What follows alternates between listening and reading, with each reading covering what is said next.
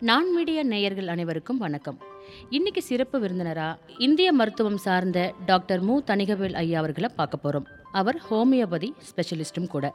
வணக்கம் டாக்டர். வணக்கம். நல்லா இருக்கீங்களா? நல்லா இருக்கு இன்னைக்கு உங்களை மீட் பண்றதுல ரொம்பவே சந்தோஷமா இருக்கு. நன்றி. நீங்க இந்த ஹோமியோபதி நீங்க சூஸ் பண்ணதுக்கான மெயின் ரீசன் என்ன சார் அதாவது மருத்துவம்னு பார்த்தீங்கன்னா நிறைய டிபார்ட்மெண்ட்ஸ் இருக்கு. நீங்க அதுல ஸ்பெசிஃபிக்காக நீங்க ஹோமியோபதி ஹோமியோபதியில ஸ்பெஷலிஸ்ட் பண்ணணும் அப்படின்னு சொல்லி நீங்க எப்படி உங்களுக்கு தோணுச்சு? இல்லை இது இந்திய மருத்துவம் அப்படின்னு வரும்போது எனக்கு இது ஒரு முக்கிய ஒரு நல்ல வீரியமிக்க மாற்று மருத்துவத்தில் அப்படின்னு இப்போ சொல்கிறோம் நம்ம இந்திய மருத்துவம் சொல்கிறோம் இதில் வந்து வீரியம் அதிகம் இருக்குது உடனே சரியாகக்கூடிய ஒரு விஷயங்களும் இருக்குது மற்ற பொதுவான கருத்து எல்லாருக்குமே வந்து லேட்டாக சரியாகும். ஆயுர்வேதிக் சித்தா இப்படி எல்லாம் எடுக்கும்போது லேட்டாக சரியாகும் அப்படின்லாம் சொல்லுவாங்க. பட் ஹோமியோன்றது ரொம்ப வேகமாக சரியாகக்கூடியது. அலோபதிக்கு அடுத்தது நம்ம சொல்லலாம். அலோபதி வந்து நமக்கு கை கண்ட பலனா அப்படின்னு சொல்லி ஒரு ஃபீல் இருக்கு. பட் ஹோமியோபதி சித்தா இதெல்லாம் வந்து கொஞ்சம் உடம்புல ஊறி ஒரு குறிப்பிட்ட ஒரு முப்பது நாள் நாற்பது நாள் ஒரு சில மண்டலங்கள் எடுத்ததுக்கு அப்புறம் தான் அதுக்கு ரிசல்ட் கிடைக்கும்னு சொல்றாங்க. அதை பத்தி நீங்க என்ன சார் ஃபீல் பண்றீங்க? இல்லை அது உண்மை. ஏன்னா நம்ம சாப்பிட்ற உணவும் கூட ஜீரணிக்கிறதுக்கு இவ்வளோ நேரம் காலம்னு ஒதுக்கியிருக்காங்க. அது ஒவ்வொருட உடல் உறுப்புகள் சம்மந்தப்பட்டது அவங்களோட வேலைகள் சம்மந்தப்பட்டது அவங்க தூக்கம் ஓய் அதான் ஓய்வுன்ற ஒரு விஷயங்கள் வேலைப்பாடுகள் அன்று அன்னைக்கு சாப்பிட்ட உணவு இது எல்லாத்தையும் அவங்களோட டென்ஷன் மன உளைச்சல் அப்படின்னு சொல்லுவோம். இதெல்லாம் பேஸ் பண்ணி தான் ஒரு உணவே ஜீரணமாகுது. அப்போது மருந்து அது அது அந்த தன்மையை நம்ம கொஞ்சம் யோசிக்கணும். ஒரு உணவு உயிர் வாழ வேண்டிய உணவே நம்ம இவ்வளோ விஷயம் பார்க்கணுன்னா மருந்து எவ்வளோ விஷயம் பார்க்கணும் அப்படின்றது தான் இப்போ வந்து உங்கள் ஃபேமிலியில் உங்கள் ஃப்ரெண்ட்ஸ் சர்க்கிளில் நீங்கள் வந்து இப்போ நீங்கள் டாக்டராக இருக்கீங்க. இதுக்கு முன்னாடி நீங்கள் ஒரு டாக்டரை டாக்டர் ப்ராக்டிஸ் பண்ணுறதுக்கு முன்னாடி ஆஃப்டர் நீங்கள் ப்ராக்டிஸ் முடிச்சுட்டு நீங்கள் அவங்கள மீட் பண்ணும்போது அவங்கக்கிட்ட உங்களுடைய வரவேற்பு எப்படி இருக்குது இல்லை எப்படி அவங்க ஃபீல் பண்ணுறாங்க நீங்கள் எப்படி அதை ஃபீல் பண்ணுறீங்க அதாவது ஆஃப்டர் டாக்டர்னு சொல்லும்போது இப்போ ஒன்றுமே இல்லை. டாக்டர் வந்து கடவுளுக்கு சமம் அப்படின்றது வந்து மறுக்க முடியாத ஒரு விஷயமா இருக்குது ஸோ உங்ககிட்ட சகஜமாக பழகுறாங்களா? நீங்கள் அப்படி எல்லாருக்கூடவும் சகஜமாக பழகுற மனநிலைமையில் இருக்கீங்களா? இது எப்படி ஃபீல் பண்ணுறீங்க ஏன்னா டாக்டர்ஸ் நிறைய பேர் பார்த்தீங்கன்னா இப்போது ஃப்ரீயாக பழக மாட்டாங்க அப்படின்ற மாதிரி ஒரு விஷயங்கள்லாம் இருக்குது ஸோ அதை நீங்கள் என்ன நினைக்கிறீங்க? எப்படி எடுத்துக்கிறீங்க? ரொம்ப நல்ல கேள்வி. மருத்துவம் சார்ந்தது எது இருந்தாலும் சொல்லிடலான்னு ஒரு சிலது இதெல்லாம் மறைக்க முடியாமல் சொல்லணும் இது. மருத்துவம் சார்ந்தது வேணால் ஒரு சிலது மறைக்கலாம். ஏன்னா இதெல்லாம் டாக்டர் மறைக்க முடியாது. முன்னாடி உங்ககிட்ட இப்போ ரொம்ப க்ளோஸாக இருந்தவங்க நீங்கள் ஆஃப்டர் டாக்டர் ஆனதுக்கப்புறம் உங்ககிட்ட கொஞ்சம் க்ளோஸாக பழகவோ இல்லை ஒரு லஞ்ச் பண்ணுறதுக்கோ இதில் கொஞ்சம் ஏதாவது டிஃப்ரெண்ட்டாக நீங்கள் ஃபீல் பண்ணியிருப்பீங்கல்ல அப்போ அவ்வளோ ஃப்ரீ ஃப்ரீயாக இருந்தோம் இப்போ கொஞ்சம் டிஸ்டன்ஸ் மெயின்டைன் பண்ணுறாங்க இல்லை ரொம்ப க்ளோஸாக வந்திருக்காங்க அந்த மாதிரி ஏதாவது நீங்கள் ஃபீல் பண்ணியிருக்கீங்களா கண்டிப்பாக அந்த மாதிரி ஃபீல் பண்ண நான் விட்டது கிடையாது. விட்டதில்லை. சூப்பர்.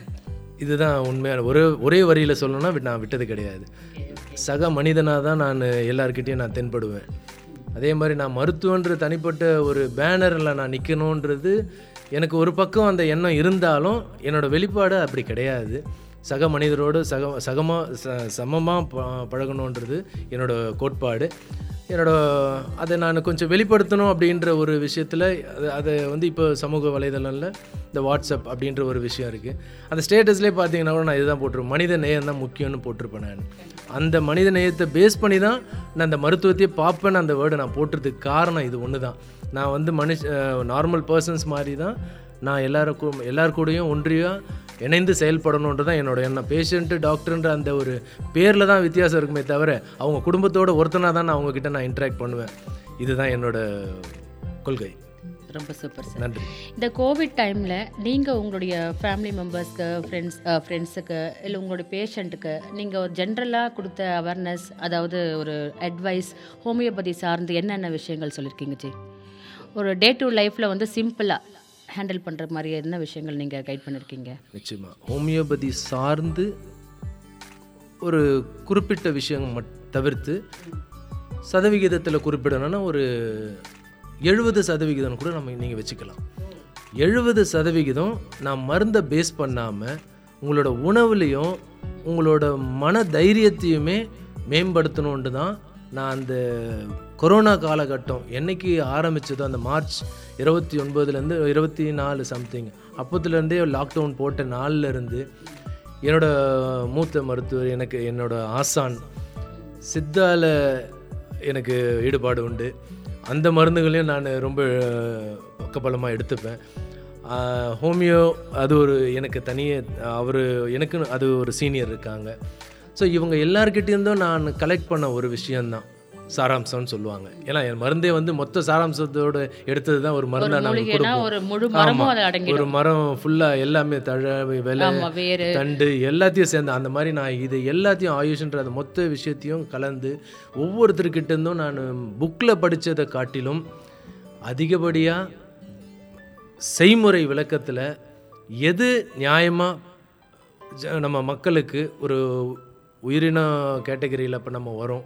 அதில் இந்த ஆறு அறிவு படித்து இந்த மனித பிறவி நம்ம எடுத்திருக்கோம். அதுக்கு என்ன அடிப்படை தேவை? மருந்து முக்கியமாக மனு மருந்து தான் உணவா? உணவு தான் மருந்தான்றது அந்த கேள்வியிலேருந்து வெளியே வரணும்னு சொல்லி தான். மருந்துன்றது நமக்கு இரண்டாம் பட்சமாக தான் இருக்கணும்.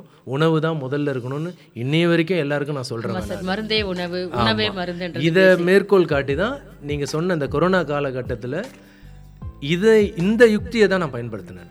மருந்து நான் யாருக்குமே ரொம்ப கொடுக்கவே இல்லை.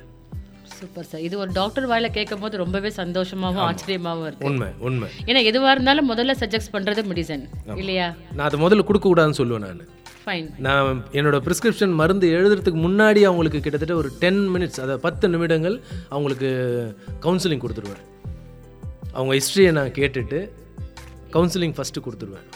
அவங்கக்கிட்ட இன்ட்ராக்ட் பண்ணி அவங்கக்கிட்ட அவங்களோட என்ன நீங்கள் முன்னாடி என்ன செஞ்சிட்டீங்க செஞ்சீங்க என்ன சாப்பிட்டீங்க என்ன இந்த விஷயத்தெல்லாம் கேதர் பண்ணிட்டு முதல்ல அவங்களுக்கு ஆலோசனை வழங்கிட்டு தான் அதுக்கப்புறம் மருந்து ரெண்டாவது பட்சம் சொல்லி தான் கொடுப்பேன். அந்த மருந்து வேலையும் செய்யாதுன்னு சொல்லுவேன் நான். எஸ் ஏன்னா நம்ம மைண்ட் வந்து அதுக்கு தயாராகும். ஆமாம் நீங்கள் எடுக்கும் போது ஒரு மருந்தாக இருந்தாலும் சரி. சிக்ஸ்டி பர்சன்ட் மருந்துன்னா ஃபார்ட்டி பர்சன்ட் நம்மளுடைய மனநிலைமை தான் காரணம் உண்மை. நீங்கள் ஹோமியோபதி மருந்து எடுங்க அலோபதி மருந்து மருந்தா எடுங்க. எந்த மருந்து எடுத்தாலும் உங்கள் மனசு தான் காரணம். சப்போர்ட் ஹெர்ப்ஸ் மாதிரி அது. ஆமாம் உங்கள் மனசு ஏற்றுக்கிட்டா தான் ஒரு உணவு உங்களுக்கு ஜீரணிக்கும். ஒரு உணவு எடுக்கிறீங்க இது நமக்கு ஒத்துக்காதுன்னா அது ஒத்துக்காது. இது ஜீரணிக்கும் நமக்கு ரொம்ப நல்லது. இந்த டைமில் இது எடுக்கலாம். இது ரொம்ப நம்ம உடம்புக்கு ரொம்ப நல்லதுன்னா அது நல்லது தான் நல்லது தான் அது ஒயின் ஒன்ஸ் நீங்கள் மனசில் பட்டுருச்சுன்னா அது நீங்கள் செஞ்சீங்கன்னா அது நல்லது தான் எப்படி நீங்கள் ஒரு ஒரு நல்ல காரியம் ஒரு ஒரு ஒருக்கு ஒருவருக்கு நல்ல காரியம் செய்யணும்னு முடிவெடுத்த பிறகு நல்ல நேரமாக இருந்தான்னா காலமாக இருந்தான்னா எந்த இடமா இருந்தான்னா நேரம் ஆமாம் இது இந்த ஸோ அந்த உணவு தான் நான் முதன்மையாக நான் சொல்கிறது அதை தான் நான் இப்போ சொல்ல வரேன். நீங்கள் சொன்ன கேட்ட அந்த காலகட்டங்கள் கொரோனா காலகட்டத்தில் முதன்மையாக நான் எடுத்துக்கிட்டது மருந்து காட்டிலும் தைரியம் முக்கியம் அப்படின்ற ஒரே ஒரு விஷயம். தாரக மந்திரம். எனக்கு கிளினிக்கில் நான் அன்னையிலேருந்து கிளினிக்கை என்னோடய கிளினிக்கை ஓப்பன் பண்ணி வச்சு வரவங்களுக்கு மருந்தை காட்டிலும் அவங்கள மன தைரியத்தை படுத்தி இந்தந்த உணவுகள் எடுங்க இந்தந்த வகையில் எடுங்க. முதல் தண்ணின்றது தான் எனக்கு ரொம்ப முக்கியம். குடிக்கிற தண்ணியிலேருந்து தான் ஒவ்வொரு விஷயமும் மாறுபடுது. ஸோ அந்த ஒரு விஷயத்துலேருந்து ஆரம்பித்து அவங்க நைட்டு தூங்குற வரைக்கும் நீங்கள் என்ன பண்ணணும் எப்படி இருக்கணும் உங்களோட செயல்பாடுகள் எப்படி எப்படி இவ்வளோ நாளாக வேலைக்கு அப்படி இப்படின்னு போயிட்டு இருந்தீங்க இப்போ லாக்டவுன் வந்துருச்சு வீட்லேயே தான் இருப்பீங்க அப்போ உங்களோட உடலில் ஏற்படக்கூடிய மாற்றங்களை நீங்கள் எப்படி சமப்படுத்துவீங்க இதை மருந்தில் போய் நீங்கள் தேடின்னு போக முடியுமா எந்த மருந்தில் நீங்கள் தேடுவீங்க அப்படின்னு கேள்வி அவங்களே கேட்டு அவங்கக்கிட்ட இருந்தே ஒரு சில விஷயங்களை வர பதிலை வர வச்சு இதை தான் நீங்கள் செய்யணும்னு சொல்லி நான் இதை நான் செஞ்சுட்டு இருந்தேன் இது ஒரு பக்கம் நான் மருத்துவராக இருந்து செஞ்சது ஒரு பக்கம் தான் ஒரு தொண்டாவே நான் செய்ய ஆரம்பித்தேன் அன்னையிலேருந்து அது முன்னாடியும் தொண்டாக தான் செஞ்சுட்டு இருந்தேன் இப்போவும் நான் இன்னமும் அதை தொடர்ந்து செஞ்சுட்டு தான் இருக்கேன். கேட்கவே ரொம்ப சந்தோஷமாக இருக்கு அடுத்து வந்து இப்போது இப்போ நான் நான் பார்த்தீங்கன்னா இப்போ ஒரு எயிட்டி கேஜி இருக்கேன். நீங்கள் கொடுக்குற மெடிசன்லாம் பார்த்தீங்கன்னா குட்டி குட்டியாக இருக்கும் உங்களோட டேப்லெட்ஸ்லாம் அந்த குட்டி குட்டி சுகர் பால்ஸாக இருக்கும். இவ்வளோ இப்போ வந்து நம்ம இங்கிலீஷ் மெடிசன்லாம் எடுக்கும்போது நமக்குடைய வெயிட் பார்ப்பாங்க அந்த மெடிசன் நமக்கு சஜஸ்ட் பண்ணும்போது இவங்க இத்தனை கேஜி இருக்கவங்களும் இந்த ஒரு ஆஃப் டோஸ் கொடுக்கலாம் இல்லை இவ்வளோ எம்எம் கொடுக்கலாம் அப்படின்னு சொல்லி ஒரு கணக்கு வச்சுருப்பாங்க. ஆனால் உங்களுடைய மெடிசன் ஓவரால் பார்க்கும்போது எல்லாமே அந்த குட்டி குட்டி சுகர் பால்ஸ் மாதிரி தான் இருக்கும். அப்போ இந்த வெயிட்டு நம்ம இவ்வளோ வெயிட்டாக இருக்கும் நம்ம இந்த மெடிசன் எடுத்துக்கிறோமே அது நமக்கு செட் ஆகுமா? நமக்கு அது மெடிசனாக அது வந்து ஒர்க் ஆகுமா? அப்படின்ற ஒரு டவுட் எனக்கு நிறைய நாள் வந்திருக்கு. ஸோ அதை பற்றி நீங்கள் என்ன நினைக்கிறீங்க சார் அதை தான் சொல்கிறேம்மா அது மனசு மனசு தான் காரணம் அதுதான் காரணம். ரொம்ப சிம்பிளாக சொல்லணும்னா கடுகு சிறுத்தாலும் காரம் குறையாது. இதுதான். இது வந்து அந்த சிறு ஒரு ஒரு சின்ன பில்ஸ் சொல்லுவோம் நாங்கள் கிரைன் சொல்லுவோம். அது அளவுகோல்கள் உண்டு.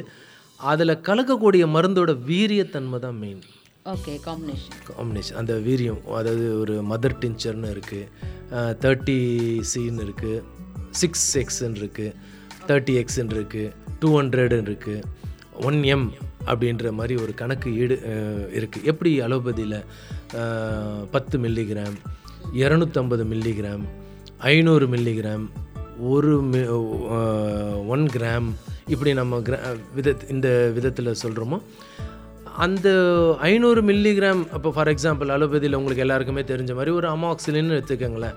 அதை சொன்னால் தான் தெரியும் ஹோமியோவில் ஒரு விஷயம் சொன்னால் தெரியாது உங்களுக்கு. பொதுவாக நீங்கள் போனீங்கன்னா அமாக்சிலின் ஒரு இரநூத்தம்பது எம்ஜி ஐநூறு எம்ஜி அப்படின்னு இருக்குது நீங்கள் கேட்ட அந்த வெயிட்டுக்கு ஏற்ற மாதிரி கொடுக்கறதுன்றது உண்மை. அது எப்படின்னா அதில் பொறுத்த வரைக்கும் இவ்வளோ வெயிட்டுக்கு மேலே தான் அந்த ஐநூறு எம்ஜி இத்தனை காலகட்டத்தில் இவ்வளோ டியூரேஷனில் கொடுத்தா வேலை செய்யுன்றது ஒன்று இருக்குது அதே மாதிரி தான் ஹோமியோலையும் இந்த பவர் இத்தனை இப்போ நாலு பில்ஸ் எடுக்கலாம். ஒரு பார்க்கறதுக்கு எல்லாமே குட்டி குட்டி ஒரே சைஸ் தான் இருக்கு. அந்த அந்த. மருந்து அதில் கலக்கக்கூடிய மருந்து அந்த ட்ராப்ஸ் லிக்விடில் தான் வரும் டைல்யூஷனில் வரும்.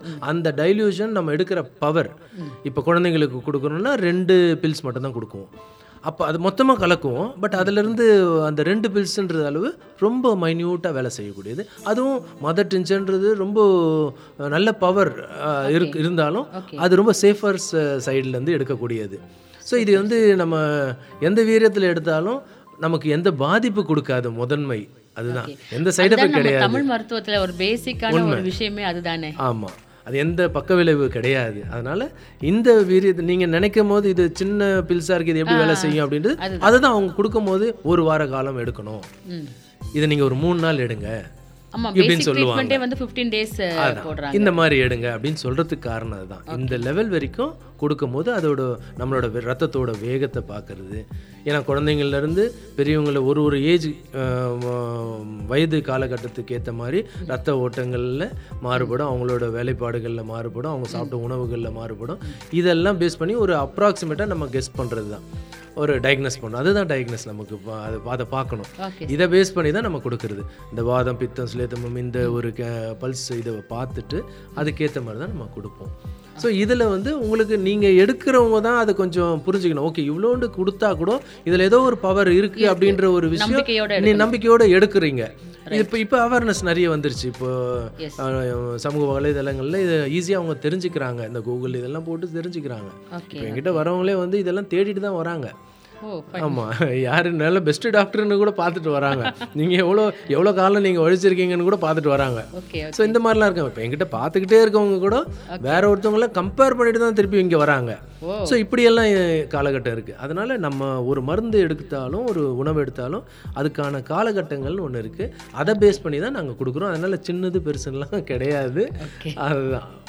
ஓகே அடுத்து பார்த்தீங்கன்னா இப்போ டயபெட்டிஸ் பேஷண்ட்டு ஜென்ரலாக இப்போ வந்து ஒரு பத்து பேர் இருக்கிற இடத்துல பார்த்தீங்கன்னா ஒன்பது பேருக்கு இருக்குது ஸோ அவங்கெல்லாம் வந்து ஹோமியோபதியில் வந்து ஹோமியோபதி நாடி வராங்களா அப்படின்றது எனக்கு கொஞ்சம் அதாவது எத் ஒரு எத்தனை பர்சன்டேஜ் வருவாங்க அப்படின்னு நீங்கள் ஃபீல் பண்ணுறீங்க ஏன்னா இப்போ உடனே நமக்கு டக்குன்னு ரிசல்ட் வந்து ஹோமியோபதியில் கிடைக்குமா அப்படின்ற ஒரு கொஸ்டின் இருக்குது அண்ட் அகெயின் பார்த்தீங்கன்னா அவங்களோட எல்லா மெடிசனுமே வந்து அந்த ஸ்வீட் ஸ்வீட்னஸ் பேஸ் பண்ணி தான் இருக்குது ஸோ டயபெட்டிஸ் பேஷண்ட்டுக்கு நீங்கள் ரெஃபர் கொடுக்குற சஜஸ்ட் பண்ணும்போது அவங்களோட டேப்லெட்ஸோட டேஸ்ட்டும் இதே மாதிரி தான் இருக்குமா?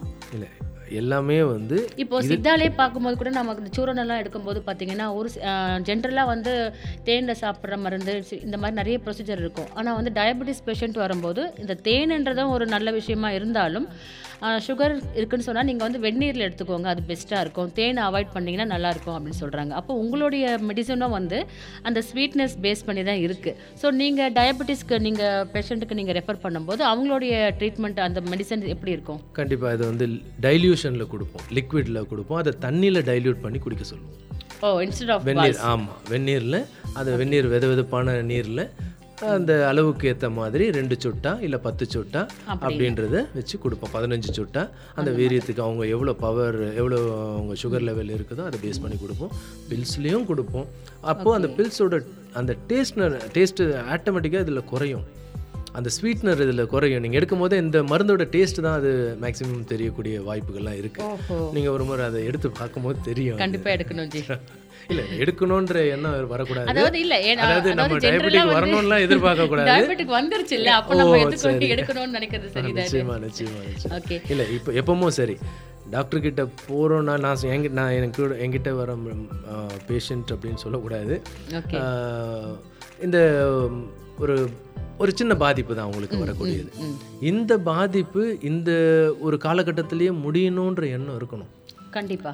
ஒரு மருந்து தொடர்ந்து எடுக்கணுன்ற எண்ணம் மனசில் முதல் வரக்கூடாது. இதை நான் ஒவ்வொருத்தருக்கும் சொல்லிட்டு தான் நான் கொடுப்பேன். என்கிட்ட நீங்கள் வரலனா கூட பரவாயில்லன்னு சொல்லுவேன் ஓகே ஓகே. இப்போ ஏன் டாக்டர் நான் ரெண்டு நாள் ஒரு ஒரு வாரம் கழிச்சு நான் வரணுமான்னு கூட கேட்பாங்க. நான் வேணான்னு தான் சொல்லுவேன். தன்மை எப்படி வர்றது ஒரு பெரிய விஷயம் தான்? நான் அப்படி தான் சொன்னதுக்கு. ஏன்னா எனக்கு சொல்லி கொடுத்த ஆசான்களை தான் நான் இந்த நேரம் நான் நினச்சி எந்த நேரமும் நினைப்பேன். என்னோட மருத்துவர் சீட்டில் உட்காரும் போது கூட நான் அவங்களெல்லாம் நினச்சிட்டு தான் உட்காருவேன் என்னன்னா அவங்க சொன்ன அதாவது ஜி இப்போ சுகர்ன்றது வந்து நம்ம பிளட் லெவல்ல நமக்கு எஃபெக்ட் ஆகிற ஒரு விஷயம் தானே? கண்டிப்பாக ஸோ அது எப்படி அது இப்போ ஒன்ஸ் வந்து சுகர் வந்துருச்சுன்னு சொன்னால் அதை வந்து ஹண்ட்ரட் பர்சன்ட் க்யூர் பண்ண முடியாது அப்படின்ற ஒரு அவேர்னஸ் தான் இருக்குன்னு நான் நினைக்கிறேன். அதாவது நம்ம தொடர்ந்து வந்து இப்போ வேணால் நம்ம வந்து இப்போ ரெண்டு வேளை எடுக்கிற மாத்திரை இல்லை மாத்திரையோட இன்சுலின் இந்த மாதிரி விஷயங்கள் நம்ம ஃபாலோ பண்ணுறோம் நமக்கு நான் கொஞ்ச நாள் நம்ம கண்டினியூ பண்ணும்போது டெஸ்ட் எடுக்கும்போது அந்த ரீடிங் குறைஞ்சி குறைஞ்சிருக்குன்னு சொன்னால் நம்மளோட பவர் தான் நம்ம குறைக்கிறாங்க. ட்ரீட்மெண்ட் வேணான்னு எந்த டாக்டரும் பெருசாக சொன்னதா எனக்கு ஃபீல் இல்லை. ஸோ அதை பற்றி நீங்கள் என்ன எதுலேயுமே வந்து நூறு சதவிகிதம் தீர்வுன்னு எதுவுமே கிடையாது. அப்போ வந்து நீங்க இப்போ வந்து தொடர்ந்து நம்ம ட்ரீட்மெண்ட் எடுக்க வேண்டாம் எடுக்கிறதுக்கான அவசியம் இல்லை அப்படின்னு சொன்னீங்க இல்லையா? ஸோ இந்த மாதிரி பிரச்சனைகள் இருக்கவங்க வந்து கடைசி வரைக்கும் நம்ம மெடிசனோடவே தான் வாழணும். நம்ம ட்ராவல் அப்படி தான் போகும்னு சொல்லி ஒரு விஷயம் இருக்கே. கண்டிப்பாக உண்மை. அதுக்கு தான் நான் முதல்லயே சொல்லிட்டேன். நான் ப்ரிஸ்கிரிப்ஷன் எழுதுறதுக்கு முன்னாடி அவங்களுக்கு நான் கவுன்சிலிங் கொடுத்துருவேன். ஓகே. ஒரு அட்வைஸ் நான் என்ன சொல்லுவேன்னா மருந்து தீர்வு இல்லை. உணவும் உங்களோட ஓய்வும் தான் முக்கிய காரணம். குடிக்கிற தண்ணி உங்களோட செயல்பாடுகள் உங்களோட எண்ணங்கள். இது மட்டும்தான் உங்களை சீர்படுத்துமே தவிர மருந்து உங்களை முழுசாக சீர்படுத்தாதுன்னு சொல்லிட்டு தான் நான் மருந்தையே கொடுப்பேன். ஏன்னா எனக்குன்னு ஒரு மனசாட்சி இருக்குது சரி நான் வந்து இதில் இதில் சம்பாரித்து வாழணுன்ற ஒரு எண்ணத்தில் வந்துட்டோம்னா நம்ம அது நிறைய விஷயங்கள் தவறு பண்ணக்கூடிய ஒரு சூழல் வரும். ஸோ அதனால் நான் இதில் கொஞ்சம் அவேர்னஸாக இருப்பேன். அதனால் கண்டிப்பாக இப்போ நீங்கள் கேட்ட இது இந்த கேள்விக்கு இது ஒன்று தான் பதிலாக இருக்கும்னு நான் நம்புகிறேன் ஏன்னா தீர்வுன்றது மருந்தில் கிடையாதுன்றது என்னோட அடிபட்டுச்சுன்னு வச்சுக்கோங்களேன் அதுக்கு நம்ம வந்து இன்ஜெக்ஷன் எடுக்கிறோம் அதுக்கு நம்ம மருந்து போடுறோம். அந்த காயம் குணமானதும் நம்ம அந்த மருந்து விட்டுறோன்றது பழங்காலத்தில் ஆயின்மெண்ட் எல்லாம் இருந்ததா இதெல்லாம் இருந்ததா எனக்கு தெரியும் நீங்க உங்களுக்கு தெரியுமா? இருந்தா எனக்கு. சொல்லுங்க. ஏன்னா இது வந்து பழங்கால மருத்துவன்ற நம்ம உங்களுக்கு எல்லாருக்குமே தெரியும். கண்டிப்பா. அப்போல்லாம் வந்து ஸ்விட்சஸ் அப்படின்னு ஒன்று தெரியும் அது இல்லைங்களா ஒரு சில மூலிகை வந்து நம்ம அந்த. சாறு போடும்போது தையல் பதிலா அந்த சாறு வைக்கும்போது நம்ம ஸ்கின். அந்த ஸ்டிச் போடாமலே அந்த காலத்துல ஆபரேஷன் அதுதானே. காட்டுவாசிகள் அந்த வண்டை வச்சு அதை அட்டாக் பண்ணுவாங்க. அந்த மாதிரிலாம் ஒரு காலம். ஏன்னா நம்ம உடம்பு தான் நமக்கு மருத்துவர். நாங்கள் படிச்சுட்டு வந்த மருத்துவர்கள்லாம் ரெண்டாவது மூணாவது பட்சம் தான் நம்ம உடம்பு தான் நம்ம மருத்துவர். கொஞ்ச நாள் விட்டு பாருங்க அதுவே தன்னை தானே சரி பண்ணிக்கும். சூப்பர் நீங்கள் மனசை திடப்படுத்திக்கிட்டு ஐயோ நமக்கு இது ஃபீவர் வந்துருச்சே இதுக்கப்புறம் நம்ம ஒன்றும் பண்ண முடியாதுன்னு நினச்சிங்கன்னா ஒன்றுமே பண்ண முடியாது. ஃபைன் ஃபைன் நீங்கள் ஊசி போட்டால் தான் நமக்கு சரியாகும்னா ஊசி போட்டால் அது மைண்ட் செட் தான் அதிகம் அதுதான் இப்போ சொல்கிறது அதுதான். ஒன்ஸ் ஊசி போட்டால் தான் சரியாகும்னா ஊசி போட்டால் தான் சரியாகும். ஏன்னா நீங்கள் தான் முடிவு எடுத்துகிட்டு வரீங்கல்ல? அதனால நமக்கு என்ன அவங்க என்ன ஊசி போட்டாங்கன்னு தெரியாது. ஓகே அது ஊசிக்கு அந்த ஊசியோட அந்த மருந்து வந்து இதுக்கு தானான்னு கூட உங்களுக்கு தெரியாது. எக்ஸாக்ட் ஸோ அதுலேயும் உங்கள் மனசு தான் அங்கே வேலை செய்யுது. ஸோ நீங்கள் அது ஹோமியோ எடுத்தாலும் சரி அலோபதி எடுத்தாலும் சரி ஆயுர்வேதிக் எடுத்தாலும் சரி சித்தா எடுத்தாலும் சரி எது இருந்தாலும் மனசு தான் காரணம். இப்படின்றது தான் என்னோட முதன்மை வார்த்தையும் சரி முடிவான வார்த்தையும் சரி நல்லா சொன்னீங்க. நன்றி அடுத்து பார்த்தீங்கன்னா இப்போ ஹோமியோபதி அப்படின்னு சொல்கிற போது இப்போ இப்போ அதிகமான வந்து பெயின் கில்லர்ஸ் எடுக்கிறாங்க. ஏன்னா அதிகமாக ஸ்ட்ரெஸ்னால அதிகமாக ஜாயிண்ட் பெயின்ஸ் நிறைய பேர் ஃபேஸ் பண்ணுறாங்க குட்டி வயசு பெரிய வயசுலாம் வித்தியாசமே இல்லாமல் எல்லாருமே இடுப்பு வலிக்குது கை வலிக்குது முதுகு வலிக்குதுன்னு சொல்கிறாங்க ஸோ ஒரு பெயின் கில்லர் போடும்போது ஒரு ஆஃப் அன் ஹவரில் நமக்கு ரிலீஃப் கிடைக்குது அப்படின்னு சொல்லி நிறைய பேர் எடுக்கிறாங்க. இப்போ ஹோமியோபதியில் அந்த மாதிரி பெயின் கில்லர் அப்படின்ற மாதிரி ஒரு கான்செப்டில் ஏதாவது மெடிசன் இருக்கும் இல்லாமல் இருக்காது. ஆனால் இந்த மெடிசன் கொடுக்குற மாதிரி ஒரு ரிசல்ட் அது குயிக் குயிக்காக கொடுக்கக்கூடிய ஒரு ரிலீஃப் வந்து இந்த ஹோமியோபதி மெடிசனில் இருக்கா? அதான். இது இப்போ எனக்கு தலை வலிக்குது இப்போ நான் அந்த மாத்திரை போட்டால் எனக்கு க்யூர் ஆகும். அதே மாதிரி இப்போ ஹோமியோபதி டேப்லெட்ஸ் போட்டால் எனக்கு க்யூர் ஆகணும். உடனே ஒரு half an hour to one ஹவரில் க்யூர் ஆகுமா?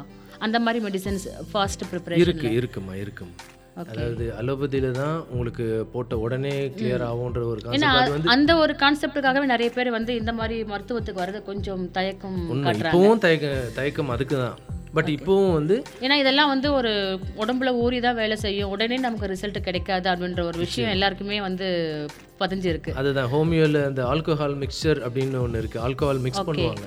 அது வீரியத்தோட தன்மை. வீரியத்துக்காக தான் அதை மிக்ஸ் பண்றாங்க. ஓகே ஓகே அதை ஒன்றும் முழுசாக மிக்ஸ் இது பண்ணுறது கிடையாது. ஆல்கஹால் வந்து கொஞ்சம் வீரியப்படுத்தும். அந்த அந்த ஹெர்பல் மூலிகை நம்ம சாறு எடுக்கிறோமே அதை வந்து இதில் மிக்ஸ் பண்ணும்போது வீரியத்தன்மைக்கு ஏற்ற மாதிரி நம்ம கொடுக்குறோம். அப்படி பண்ணும்போது இதில் நிறைய உடனே சரியாகக்கூடிய விஷயம். அது ஃபார் எக்ஸாம்பிள் எப்படி இருந்தாலும் போயிட்டு ரத்த ஓட்டத்தை பேஸ் பண்ணி அந்த இடத்துல பர்டிகுலர் பிளேஸில் அதை போய் வேலை செய்யறதுக்கு அந்த ரத்- ரத்த ஓட்டங்கள் முக்கிய காரணமாக இருக்குது. அந்த வேகத்தை கொடுக்கக்கூடிய மருந்துகளும் இதில் இருக்குது அது நீங்கள் நினைக்கிற மாதிரி அலோபதி பத்து நிமிஷத்தில் வேலை செய்யணும்னா இது பத்து கால் மணி நேரம் இருபது நிமிஷத்துலேயே வேலை செய்யும். ஓகே ஓகே ரொம்ப பெரிய டிஃப்ரென்ஸ் கிடையாது. இருக்கு. சித்தால கூட இருக்கு. அந்த மாதிரி. அந்த பவர் நம்ம கொடுக்குற இப்போ நான் இப்போ ஒன்றும் இல்லை.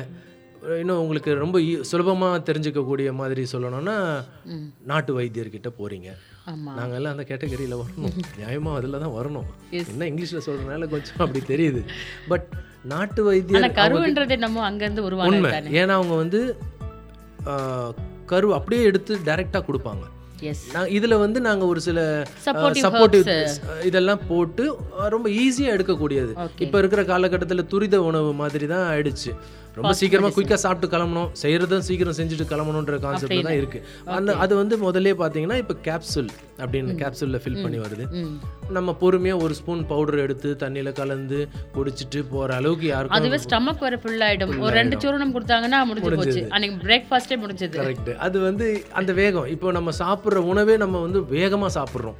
எஸ் எஸ் அதை பொறுமையாக மென்று சாப்பிடணுன்றது இப்போ வரைக்கும் இன்னமும் பெரியவங்கள அதுக்கு நிறைய அவேர்னஸ் வேணும் சார் ஏன்னா எனக்கும் அந்த பழக்கம் இருக்கு. கண்டிப்பாக நிச்சயம். கடகடன்னு முழுங்கிடுவேன்.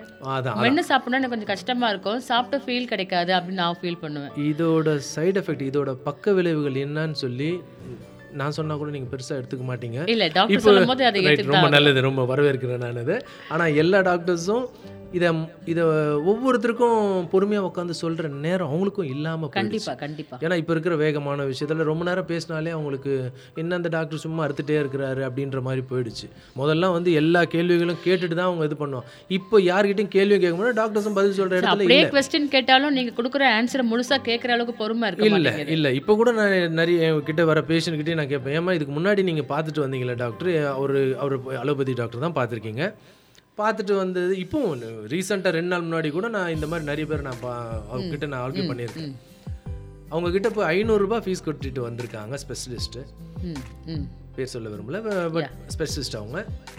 ஆனால் அங்கே போயிட்டு மருந்து எழுதிட்டு வந்துட்டாங்க. இதை தான் சாப்பிடணும்னு சொல்லி அனுப்பிச்சிட்டாங்க ஐநூறுரூபா ஃபீஸையும் பண்றது கூட ரொம்ப ஆமாம் ஆனால் என்ன சாப்பிடணும் என்ன செய்யணும் இதை மருந்து எவ்வளோ நாள் எடுக்கணும்? இது இவ்வளோ நாள் தான் எடுக்கணுமா? இல்லை அடுத்து நான் வேற திருப்பி இது பண்ணுவோம் எந்த கேள்வியும் அவங்க கேட்கல. அவரும் எந்த பதிலும் சொல்லலை. ஆனால் என்கிட்ட வந்து நான் வாங்குறது ஏதோ ஐம்பது நூறுன்னு வாங்கிடுறேன். அது என்னோட மைண்ட் செட் இவ்வளோ தான் நான் எடுக்கணும்னு சேவை மட்டும் அதிகமாக இருக்கணும்னு நினைக்கிறவன் நான். ஆனால் என்கிட்ட தான் அவங்க வந்து எல்லாத்தையும் கேட்பாங்க. நான் தான் நானும் எல்லாத்தையும் சொல்லுவேன். ஆக்சுவலாக ஆயிரம் ரூபாய் ஒர்த்துக்கு உண்டான விஷயத்த நான் சொல்லுவேன். ஆனால் வாங்குறது நூறுரூபா தான் வாங்குவேன். ஓகே இன்னைக்கும் அதனால தான் என்னை சுற்றி பேஷண்ட்ஸ் நிறைய பேர் இருக்காங்க. அது ஒருவேளை நான் கம்மியாக வாங்குறதுக்காகவா? இல்லை உண்மையிலேயே நான் எல்லாத்தையும் உண்மையாக சொல்லி கரெக்டாக ட்ரீட்மெண்ட் பண்ணுறேனான்ற ஏன்னா உண்மையிலே எனக்குள்ள அது இதெல்லாம். எல்லாருமே சொல்லுவாங்கல்ல எங்க போனேன் நல்லா ஆயிடுச்சுன்ற ஒரு வார்த்தை வந்து கிடைக்கணும்ல. இன்னைக்கு வரைக்கும் நீங்கள் நம்பினாலும் சரி நான் அட்வர்டைஸ்மெண்ட் கொடுத்தது கிடையாது. சூப்பர். எல்லாருமே சொல்லி சொல்லி அவங்களோட ஃபேமிலி ஃபிசிஷியனாகவே நான் மாறி இருக்கேன்னும் போது எனக்கு உண்மையிலேயே பெருமையாக இருக்குது இதுக்கு காரணம் எந்த அட்வர்டைஸ்மெண்ட்லாம் கிடையாது. அவங்க சொல்லி திருப்தி ஆயிட்டு அவங்க எனக்கு அனுப்புகிறவங்க எங்கெங்கேருந்தோ வராங்க எந்தெந்த ஊர்லேருந்தோ வராங்க. அவங்களோட சொந்தக்காரங்க விங்ஸ் நிறைய இருக்கிறாங்கனால. இங்கே போனால் சரியாகும். நீங்கள் போய் சரியாகிறீங்களோ அதாவது நீங்கள் போகிறீங்க போனீங்கன்னா மருந்து எடுத்து சரியாகிறீங்களோ இல்லையோ அவர் பேசினாலே சரியாகும்னு சொல்லுவாங்க. அந்த ஒரு ஒரு விஷயமா இருக்கு கண்டிப்பா உங்களுக்கு. இந்த இந்த பிளெஸ்ஸிங்ஸ் இந்த வாழ்த்துக்கள் வேணும்னு தான் நான் இந்த துறைக்கு நான் செலக்ட் பண்ணி வந்தேன் இதுதான் நீங்க கேட்ட முதல் கண்டிப்பா கேள்வி. சார் டாக்டர்னாலே அது ஒரு பிஸ்னஸ் மைண்டுன்றது வந்து ஜென்ரலான விஷயமா இருந்தாலும் அதில் சேவை மனப்பான்மைன்றது வந்து ஒரு எயிட்டி சதவீதம் இருக்குன்னு சொல்லும்போது நீங்க தான் ஹைலைட்டாக தருவீங்க. தென் இன்னும் ஒரு டவுட்டு இப்போ நீங்க ஹோமியோபதி ட்ரீட்மெண்ட்ல வந்து எந்த வயசு கேட்டகரியான பீப்புள்ஸ்க்கு நீங்க ட்ரீட்மெண்ட் பண்றீங்க? குட்டீஸ்ல இருந்து பெரியவங்க வரைக்கும் எல்லாருக்குமே ஜென்ரலான பிசிக்கல் தானே? ஜென்ரலாகவே கொடுக்குறோமா குழந்தைங்களுக்கும் ஏன்னா இந்த மருந்து மருந்தை வந்து இன்னொரு வார்த்தையை இன்னொரு ஒரு விதமாகவும் சொல்லுவாங்க. இது குழந்தை மருத்துவம்னு சொல்லுவாங்க. குழந்தை மருத்துவம். Super sir. டிஃப்ரெண்ட்டாக இருக்கு அப்படின்னு சொல்லுவாங்க. ஹோமியோ ரொம்ப சைல்டு சைல்டிஷ் சைல்டிஷ் மெடிசன் அது. Okay okay. பிறந்த குழந்தைக்கு கூட கொடுக்கலாம் அது. அவ்வளோ பாதுகாப்பான மருந்து அது. சூப்பர். அது எனக்கு தெரிஞ்சு என்னோட சீனியர் ஏன்னா என்னை விட ஜாம்பவான்கள் எவ்வளவோ பேர் இருக்காங்க. நான்லாம் ஒன்றுமே கிடையாது. நான் இனிஷியல் ஸ்டேஜில் தான் இருக்கிற மாதிரி தான் நான் இன்றைக்கும் ஃபீல் பண்ணிட்டு இருக்கேன் எத்தனை பல ஆயிரம் பேஷண்ட் நான் பார்த்தாலும் இன்றைக்கும் நான் முதன்மை பேஷண்ட் பேஷண்ட்டை ஒரு பத்து பேரை பார்த்த மாதிரி தான் நான் இன்றைக்கும் ஃபீல் பண்ணுவேன். அது என்னன்னா அது என்னோட பெருந்தன்மைலாம் சொல்ல மாட்டேன். நான் என்னை நான் ரொம்ப மிகப்படுத்திக்க கூடாதுன்றதுக்காக ஒன்று சொல்லுவாங்க. அந்த தலகணம் வந்துடக்கூடாது அப்படின்னு. அது ரொம்ப முக்கியமாக ஓகே ரெண்டாவது என்னை நம்பி வராங்க. அது பரிபூர்ணமாக நிவர்த்தி வரணுன்றது எனக்கு அதுதான் ஃபீஸ் எனக்கு மேலே ஒருத்தர் கணக்கு எழுதிட்டு இருப்பார் எனக்கு உண்டான கணக்கை எழுதிட்டு இருப்பாரு அந்த கணக்கில் என் கணக்கு நிறைய போய் சேர்ந்துட்டு இருக்கும் எனக்கு இங்கே என் கல்ல நரம்புனால அந்த கல்ல நரம்பின்னு இருக்கும் அதை மட்டும்தான் அதை நரம்பணுன்னு தான் நான் இன்றைக்கி வரைக்கும் பார்த்துட்டு இருக்கேன் எனக்கு எங்கள் அம்மா சொன்ன வார்த்தை இது. ரெண்டாவது என்னோட சீனியர்ஸ் அவங்க எனக்கு சொல்லி கொடுத்த விதம். நான் எதுக்கு இந்த மருத்துவத்தை செலக்ட் பண்ணணும்? எதுக்காக நீ இந்த மருத்துவம் செய்யணும்? ஒரு பேஷண்ட்டை எப்படி பார்க்கணும்? நம்மளோட குறிக்கோள் என்ன? இதை ஒவ்வொன்றும் அவங்க ப்ராக்டிக்கலாக அதை சொல்ல அந்த ப்ராக்டிக்கலான விஷயத்த மட்டும் தான் இன்றைக்கும் நான் அதை கடைபிடிச்சிட்டு இருக்கேன் இப்பவும் சொல்கிறேன் புக்கில் எழுதுனது ஒன்று ப்ராக்டிக்கலாக செய்கிறதுன்னு ஒன்று இதை தான் நான் பார்த்து ஃபைன் இப்போ வந்து நெயில் ஹேர் ஸ்கின் அப்படின்னு சொல்லி இப்போ தனியாக அவங்களுக்குன்னு ஒரு ட்ரீட்மெண்ட் வந்து இப்போது தேவைப்படுது.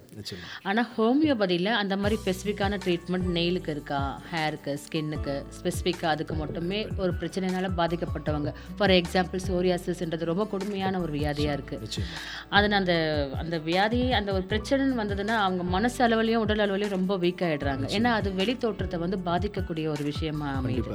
ஸோ அதுக்கு வந்து ஹோமியோபதியில் ஒரு கை கண்ட பலனா உடனே இப்படின்றதுக்குள்ளே அது சரியாயிடுச்சு அப்படின்ற ஒரு எண்ணம் மக்களுக்கு இருக்குன்னு நினைக்கிறீங்களா? அந்த மாதிரி நிறைய பேஷண்ட் நீங்கள் அட்டன் பண்ணியிருக்கீங்களா இல்லை இருக்கிறாங்க.